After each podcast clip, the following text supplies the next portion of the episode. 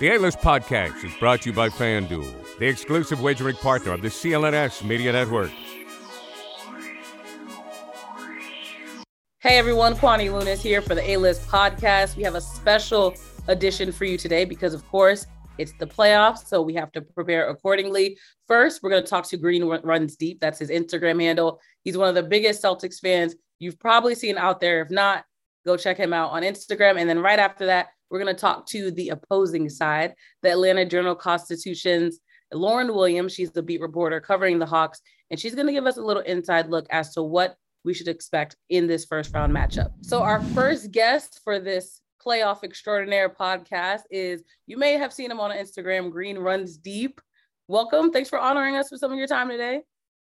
hey, you might have seen my ugly face on the Jumbotron acting crazy with the fans at the Garden, but now I'm on the A list. I'm happy to be on here. I appreciate you guys giving me your time and your platform. I gotta call you out though because when we we talked about this earlier, you're like, if if I'm on the A list podcast, it's gonna now be what the B list.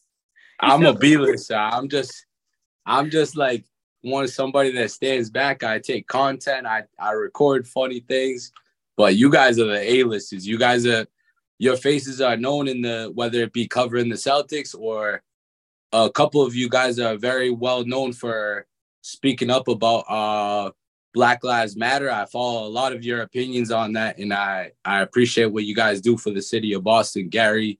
I listened to a long episode of what you were talking about a couple weeks ago, and just being on the pod with you, that that really feels cool to be like talking to you guys.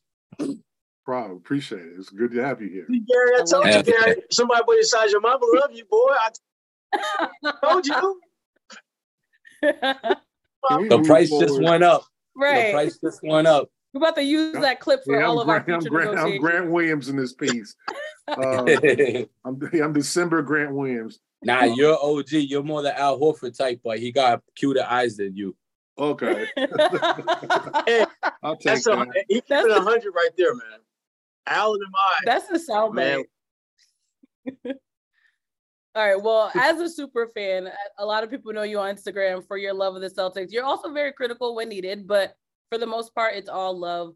What are you looking forward to from this Atlanta matchup specifically? Want to hear a fan So- perspective? We've never had a fan on the show actually, so you're the first one. So first things first, this regular season has gone by and it's dragged on because us real fans have been having that sickness in our mouth since game six of the finals last year. And the real season is about to begin this coming week. Saturday, we got a huge matchup with Atlanta. And like I feel like the last couple years, the Celtics have never had like a layup matchup. Like last year, we got Brooklyn in the first round. It was a sweep, but we were all nervous about it going into it. This one, like, I'm not gonna come on here and say we're taking the broomsticks out before the series starts because I don't want to get ahead of ourselves. But I really feel happy like after they won the other night versus uh, Miami, it was like a breath of fresh air. They deserve this. Yeah, and, and the point that you bring up is one that I know not only the media, but I, I imagine fans are concerned as well about the Celtics taking these Hawks as serious as they should. Is that something that concerns you going into this series, knowing how the Celtics have kind of dominated them in the regular season and how, you know, the Celtics are kind of in the penthouse and Atlanta is like, you know, that back door behind the back door behind the back door, they get into the building. After that, after that uh, massacre on Easter, I think that the Celtics should sit down their starters for one of the games and maybe let the bench players play versus the Hawks one game. Now, to be honest, that's a million percent on my mind. They cannot take this team lightly. They signed a real coach at the midway through the season. Most teams do not do that until like in the off season. And I'm a little bit nervous about the coach. I will say that Quin Snyder is a very good coach. Yeah, it looks like. I mean, were you one of those people that thought, like, as a lot of people I thought felt that way, that even though Miami is flawed, and we saw the flaws last night, but a team with Jimmy Butler, Kyle Lowry, Tyler Herro, Bam Adebayo, and even Gabe Vincent, all of do all them dudes have had their moments against the Celtics. All them dudes have, have, have put in that work against the Celtics that team would have kind of caused some anxiety considering they felt like they had been, you know, injured all year and they were finally coming together. And then I don't know. I mean, you you saw the game. You saw like Toronto Lowry. Like that's the Lowry I remember yep. getting in the Celtics. Like him and when him and DeRozan used to go one two punch on the Celtics. Were you kind of concerned about a potential matchup with Miami, considering like they got five dudes who have gotten in the Celtics before? Hell to yeah! Last year, Game Seven, I had a party of three hundred people watching the game. Jimmy Butler shot one in the air. The whole crowd absolutely silent. We thought we were about to get shocked right in front of our face. I'll be ignorant to to disregard that factor of it, but I will say this: like watching the Celtics this year and the additions that they have, I feel like they would have they would have gave Miami the business too. But this one is more like a sigh of relief. Let's let's mess around with these pesky Hawks, but I do not see them score them beating the Celtics more than once. Oh, understandably so. And obviously, Atlanta has had their own transitions that they've made throughout the season. But when we talk about playoffs, we always, a lot of times, the fans, we love basketball, but we want to see like one on one matchups. So, specifically, are there any two players you're looking forward to seeing going head to head in this playoff round? It's not so much the players on the court, it's about the TD Garden is known for the wildest fans. That's actually and, true. and this guy with the bad hair on the Atlanta Hawks, we're gonna go the fans against Trae, and we're gonna give him the business. We're gonna get in his head before he even goes back home to Atlanta for Game Three. He's gonna be his feathers are gonna be ruffled after that. But I was just talking to some kid who was he called him Trae Old, and I didn't even understand what he was talking Trae about. But I was like, all right, kids, kids be having the worst burns. I'm gonna tell you that. Trae Old about to be old after this one. Trae Old, I like that one. I like. That's t-shirt. That's right. right there. Trae Old. I shouldn't be laughing at that. Don't laugh at that. That's not... Garrett. Garrett, she ain't talking about us being old for once. No, no, we're just talking about Trae. She's talking about Trae. Shout out to my friend Raquel, cool. her son, who, who made that joke. I so. do think Trae will enjoy being the villain in this series, and for sure. I don't know.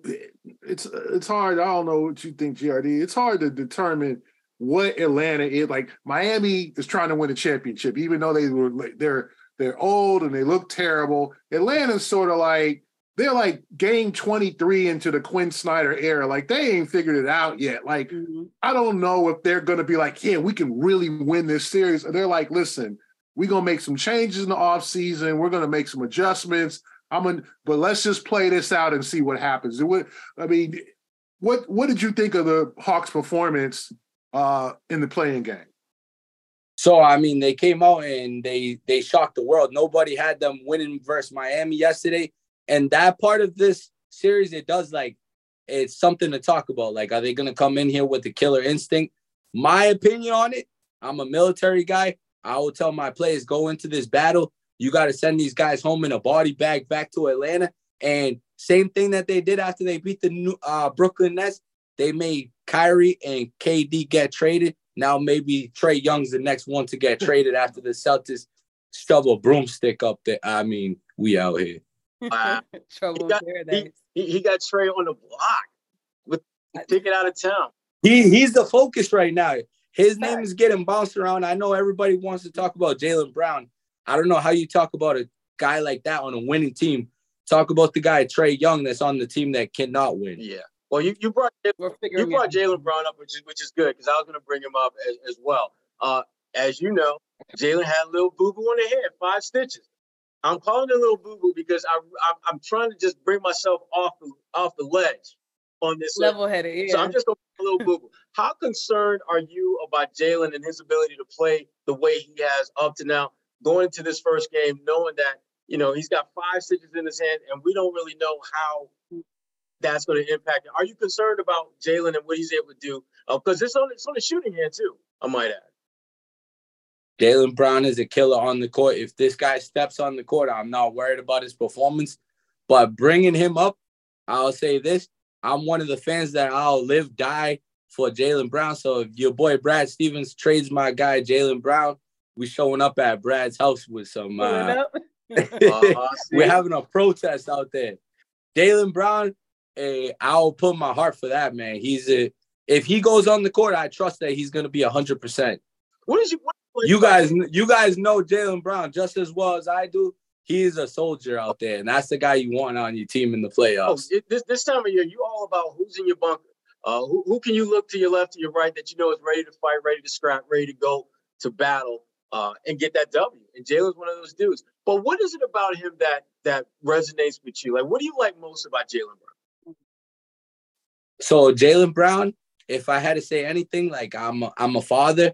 He's a guy like I'll be happy one day if my son comes to me and asks me for a Jaylen Brown jersey.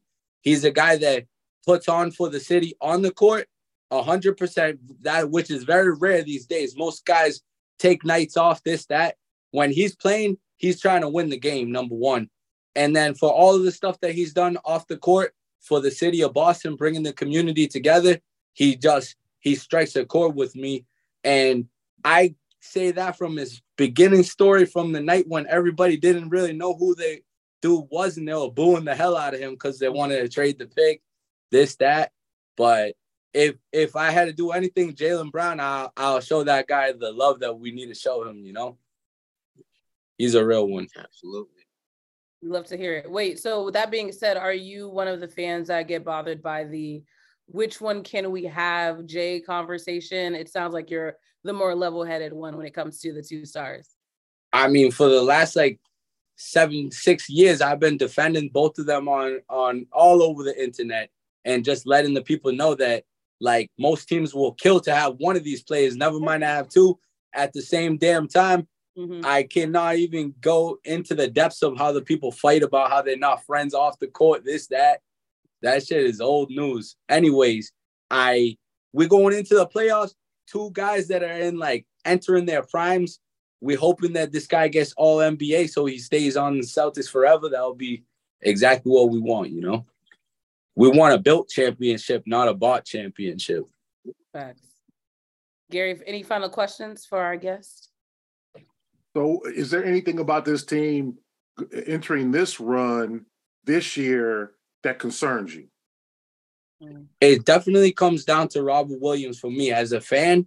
I feel like he was the X factor when he went down in the playoffs last year uh, versus Minnesota before the playoffs, actually. Like he was just never 100% as much as he tried, and he was playing almost like 40 minutes in the final games and stuff. He just wasn't himself. This year, he came back. I feel still we were seeing like 70% Robert Williams. If he could get up to 90%, then the Celtics, that's like an X factor that he could mess, he could bang with Clint Capela in this first round, maybe. I just want to see him go to his next level because I feel like this year we just didn't see him get to that next level yet. Well, there you have it. We got an authentic perspective from a, a real fan. Green Run. I really appreciate Instagram. you guys. I, I do want to plug the watch party that you've been having, usually during the playoffs. I think you said you're going to start having one for this first round, correct? Hey, when the Celtics are out of town, you guys are more than welcome. Bring your family, friends to the parties. It's at Big Night Live right next to the Garden. We're gonna do home and away all Boston's all Boston sports games, Bruins, Celtics. It's gonna be bonkers the next couple months. I'm gonna pop out. Where can people find info about it? Uh, it's on Ticketmaster. All you got to do is search perfect. Celtics Boston Watch Party. It's official. Too Thank easy. you so much for giving us some time. Let's hopefully we can talk to you for a second round. Hell yeah. Have a good day, guys. Take care. You too. Take Good to see you.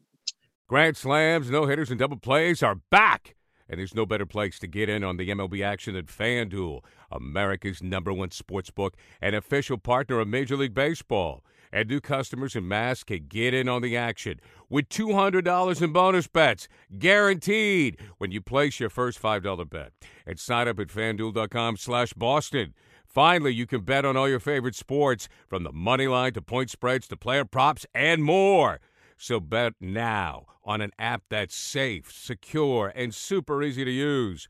Don't miss your chance to get $200 in bonus bets. Win or lose, visit fanduel.com slash Boston and make every moment more. FanDuel, official partner of Major League Baseball. You must be 21 or older and present in Massachusetts to participate.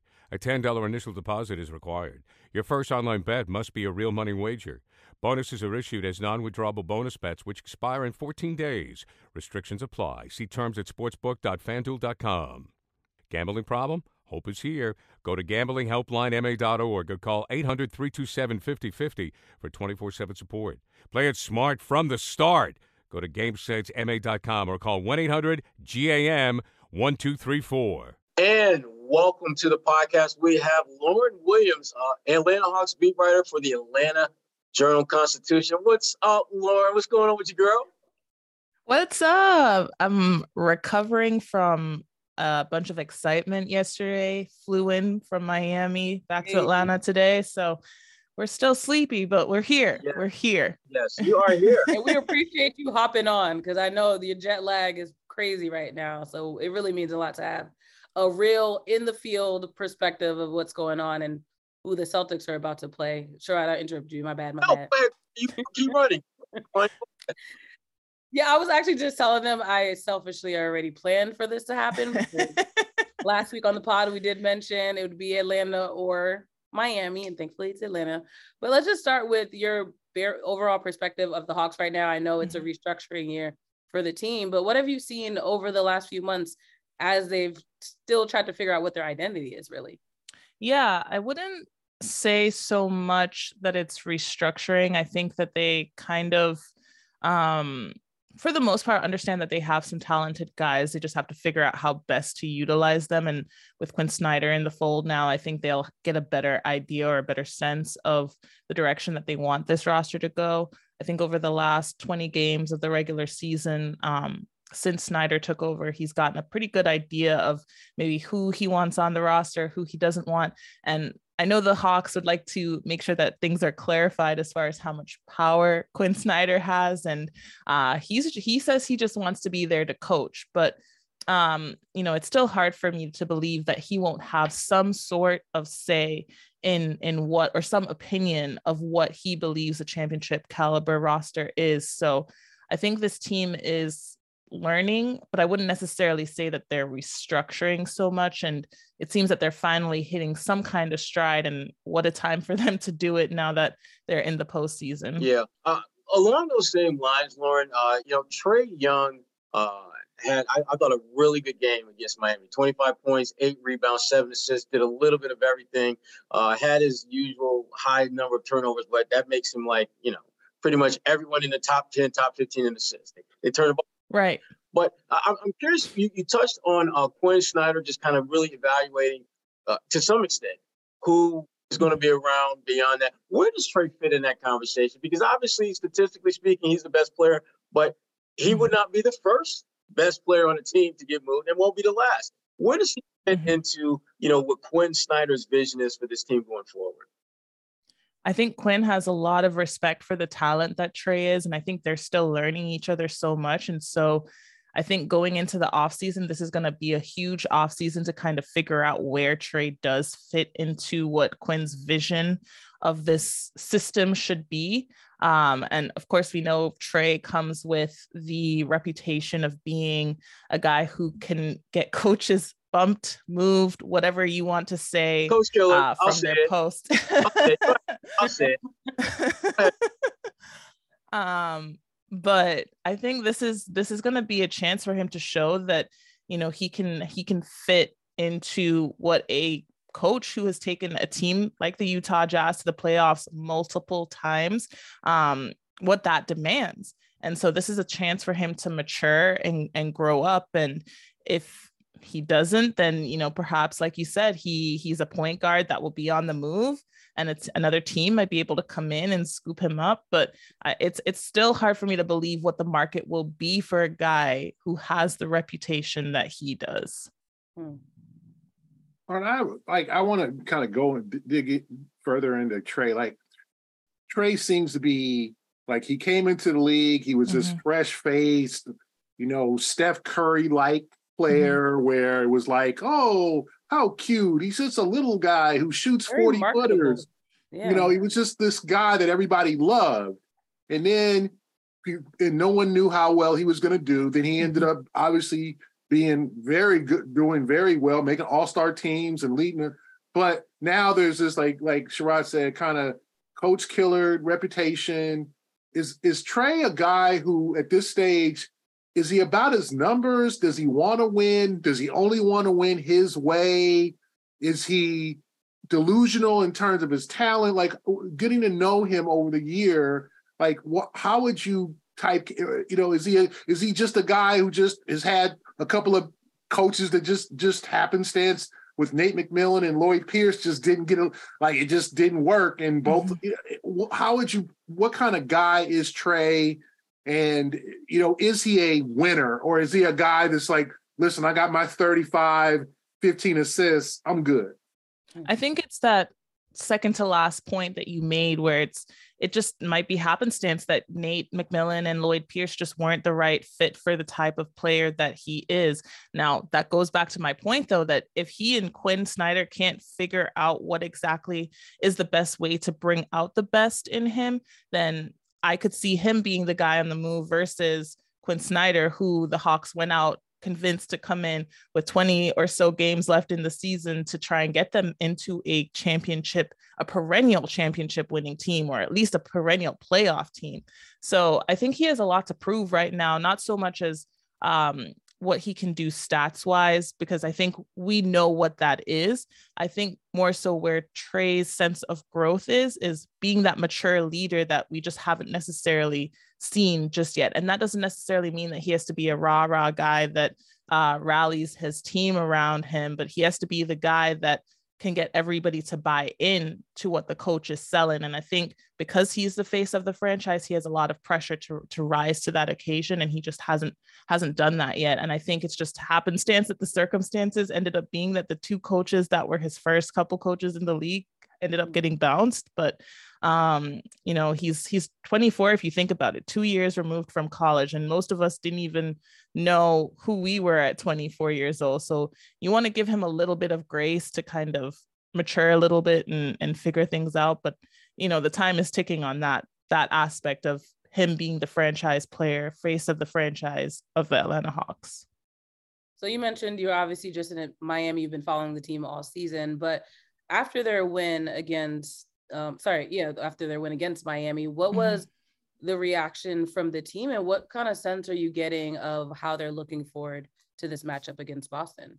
Yeah, I mean, Gary was in the room with me when um, we got a chance to interview the guys post game, and I think the biggest thing is that they don't want to celebrate a play-in win too long just because it's a play-in. Uh, I think they're very much ready to go for the playoffs. They know that they do have a lot to prove, um, particularly because 17 ESPN um, panelists said that they didn't have a chance to beat the Heat, and they took that very personally. Um, at least DeJounte Murray took it personally enough to address it on Twitter right after the game. So I think there's a sense of them knowing that right now they're the underdog and not a lot of people have faith in what they might be able to do. But listen, the Celtics team, they're they were number one in the East for a really long time and for good reason. And they've swept the Hawks in all three of their games in the regular season. So they've got a tall task ahead of them. And I can imagine Quin Snyder's game planning from the moment he stepped on the plane after that Miami game last night. Yeah, and, and part of that, that game planning, I would imagine uh, they did a heck of a job rebounding the ball against Miami. Mm-hmm. They're going to be that good against Boston. Uh, but I was more impressed by the production they got from their bench. And mm-hmm. when, how much of a factor do you think that second unit of the Hawks will be against a Boston Celtics team that has some depth? But I mean, the, and we we've talked about this before. And let a mm-hmm. couple of Celtics killers on that team, and I'm thinking specifically about Saddiq Bey, who gets buckets. Starting, coming yeah. off the bench, walking off the plane, he's getting buckets in Boston. Talk a little bit about just that second unit and just how impactful they could be in this series. You know, I think this is the moment for the second unit to shine since Quin came in, since the All Star break. I mean, they've been firing on all cylinders. You've got a guy like Jalen Johnson who's been playing out of his mind. He's a super athletic four. He can take the ball up the floor and he just unlocks a few different things in the Hawks offense. I see you see the connection that he has with Onyeka Okongwu and then we're seeing kind of the rise in Onyeka Okongwu and being able to guard some of those smaller players out on the perimeter, but he still has the mobility to get back into the paint and still protect the rim. So I think when you think about this bench unit, you know, they're those two guys are still kind of unlocking their shot but as you mentioned with Saddiq Bey and then of course Bogdan Bogdanovic, they've got a lot of shooting and spacing with those two. And and Bogey's been shooting about I want to say 45% since the All Star break, um, which is a heck of a lot more than when he came back for those first 25 games that he had when he returned from a knee injury. So if he can knock those shots down, play aggressively, um, the Hawks can move the ball a little bit more, whether that's with DeJounte Murray and or Trae Young, whoever is leading that second unit in that rotational moment.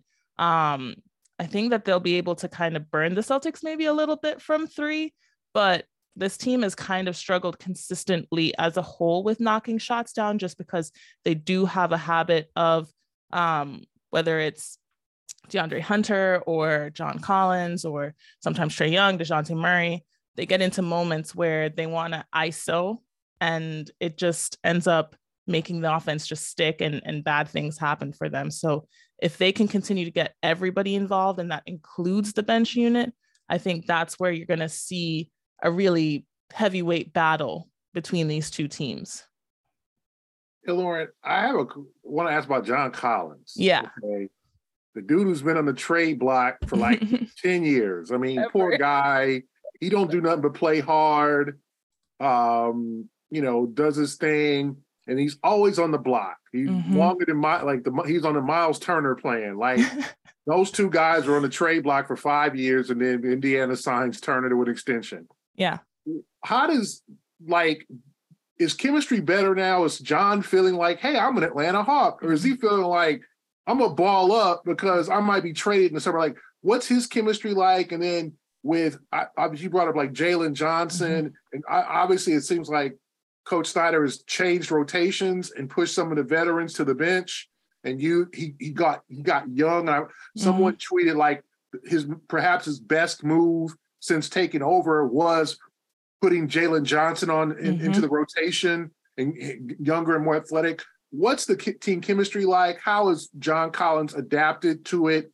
And this is this is a team that you you've been around the Pistons. Mm-hmm. may not be a great example, but they're good. for a bunch of young guys. Yeah. Is this team like close, or are they just are they just trying to make it work? Or how would you? How's the chemistry, especially with with a guy like John Collins? Yeah, I would actually say that this team they they do have some pretty good chemistry off the court. I would say that they're a team you can get the sense that they all genuinely like each other. Um, the question comes up do they like playing with each other sometimes? Um, that's where I'm kind of like, uh, I'm not sure.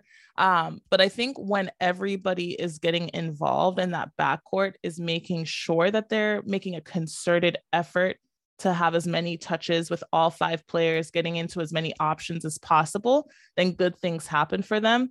Um, and with John Collins, I think he's been empowered by Coach Snyder a lot to shoot the ball. He's been working with Kyle Korver a bit um, to whether that's his shot form or the mental aspect of shooting, which he struggled with at the beginning of the season. And I think we're seeing the benefits of that because he's been shooting, you know, in the last 15 games of the regular season, he was shooting about 45.5% from three, which is a pretty good, pretty good number when you think about that. Um, and so I think because Snyder has forced those guards to make sure that they're getting into second actions a little bit more, not settling for shots, making sure that everybody gets those touches and, and that message has been sinking in a little bit more and building those those really good habits of not just chucking up a, a random three because you feel like you're open. Um, I think that's kind of helped to bring a little bit more cohesion to them on the court but of mm. course, the better John Collins plays, the more people might be willing to take on that contract, which of course is one of the reasons why he's still on the Hawks, even though he's been in the trade talks or trade rumors for what the last two, three years. Um, so I, I do think though that with Snyder, uh, he's kind of figured out ways to bring out the strengths of some of these guys, or at least make them feel empowered to do what we know they can do, which is something it seems a lot of the guys on this team said they didn't have under Nate McMillan. And that's not to say that uh, Nate McMillan didn't have a vote of confidence in them so much. It, he, I guess he was just different in terms of how he expressed it. And, and I think the way that Coach Snyder is, you see him on the sideline, he's always coaching, he's always moving, he's cracking smiles and jokes with the guys whenever they come off the court and go go sit down. So I just think it's a little bit of a different environment and things are a little bit looser now. And so we're seeing good things happen because the guys are a little bit more relaxed. They're getting a little bit more hands-on coaching in the moment. Yeah. Nate wasn't about that smile in life. No, stoic, stoic. Never knew what that man was thinking. I love that. I love that. Players. Yeah. The thing about running your own business is every single hire counts, and no hiring partner understands that like Indeed. Indeed is a hiring platform where you can attract, interview, and hire all in one place. Don't spend hours on multiple job sites looking for candidates with the right skills when you can do it all with Indeed. Find top talent fast with Indeed's suite of powerful hiring tools like the Indeed Instant Match tool, assessments, and virtual interviews. Hate waiting? Indeed's US data shows over 80% of Indeed employers find quality candidates whose resume on Indeed matches their job description the moment they sponsor a job.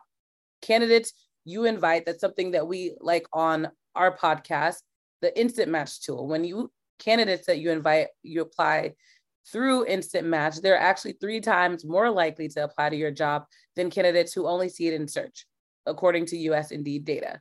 With Instant Match, as soon as you sponsor a job, you get a short list of quality candidates whose resumes on Indeed match your job description, and you can invite them to apply right away. Indeed does all the hard work for you. Sponsor a job, and boom, Instant Match shows you candidates whose resumes on Indeed fit your job description immediately after you post. With Instant Match, you can start hiring fast.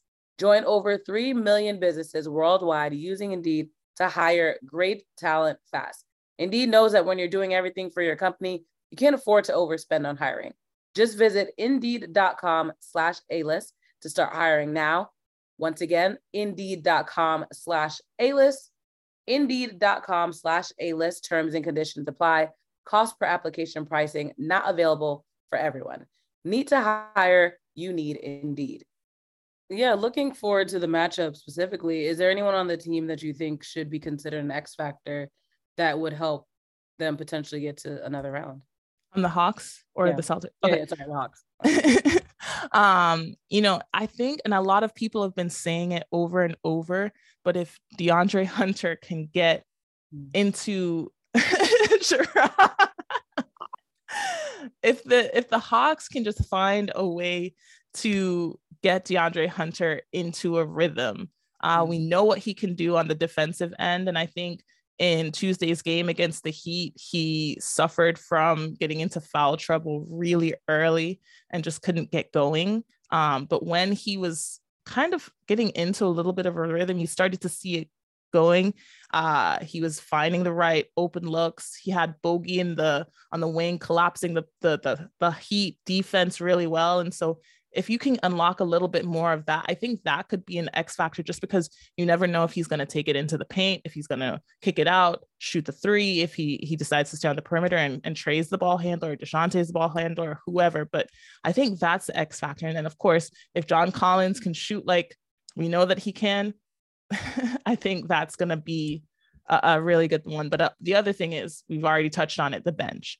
If Yeah. they can produce, produce, produce, um, get the energy up whenever things fall a little bit stagnant, I think that that's going to help them win some series down the stretch because that means the starters don't have to be in for that long, or you can have a little bit more balance between both units. We we touched a little bit on uh, just kind of Trae earlier, and Mm-hmm. the reason why I just made that expression about DeAndre because I'm. You put the brother in bubble, bubble Yeah. wrap, he might stay healthy enough to help the team in a game. Uh, another story, another day. Uh, my question to you is about Dejounte Murray. Uh, who Mhm. I love as a player. He's one of my favorite players to watch. Up. He's got a legitimate dog in him. Uh, Yes. and what my question to you is, how has that been working with Trae? Because Trae is very talented, but in all Mhm. due respect to Trae, he ain't got the kind of dog in that Dejounte has. How have they been able to mesh on the floor floor when Mhm. really there's a lot? It seems like there's scenarios down the stretch where you ideally want Dejounte making some type of decision, being more of kind of that lead dog, if you will, whereas Mhm. they there's a tendency it seems that they defer to Trae. How are they making Mhm. that relationship work?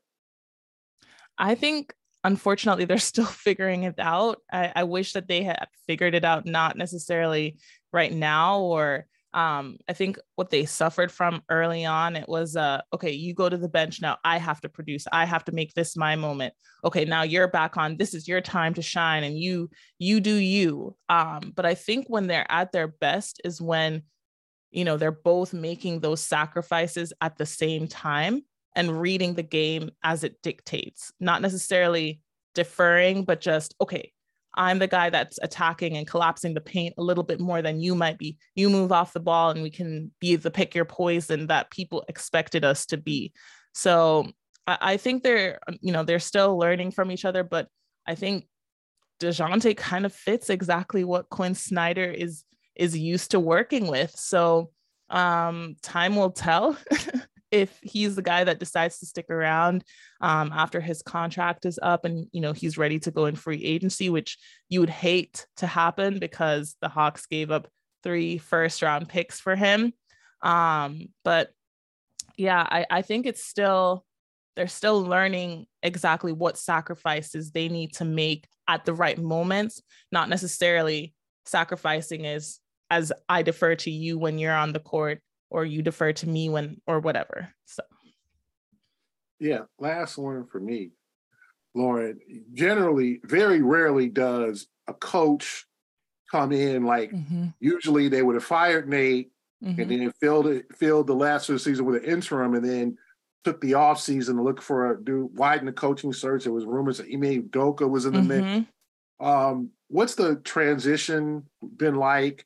And I remember asking Dejounte this last night. Yeah. He's like, "Well, you ain't, you gonna, ain't gonna get me to compare the two coach names." got kind of defensive, like, my, "Yeah, yeah, my bad, brother." Like, I wasn't trying to get you to badmouth Nate. No. Um, but what's the transition been like mm-hmm. when a mm-hmm. coach like this? Because it's a rare situation. I don't think I've experienced. I've, I've, we've all covered coaching changes, but mm-hmm. never where the permanent coach takes in the middle of the season. What's mm-hmm. it been like to the, the transition?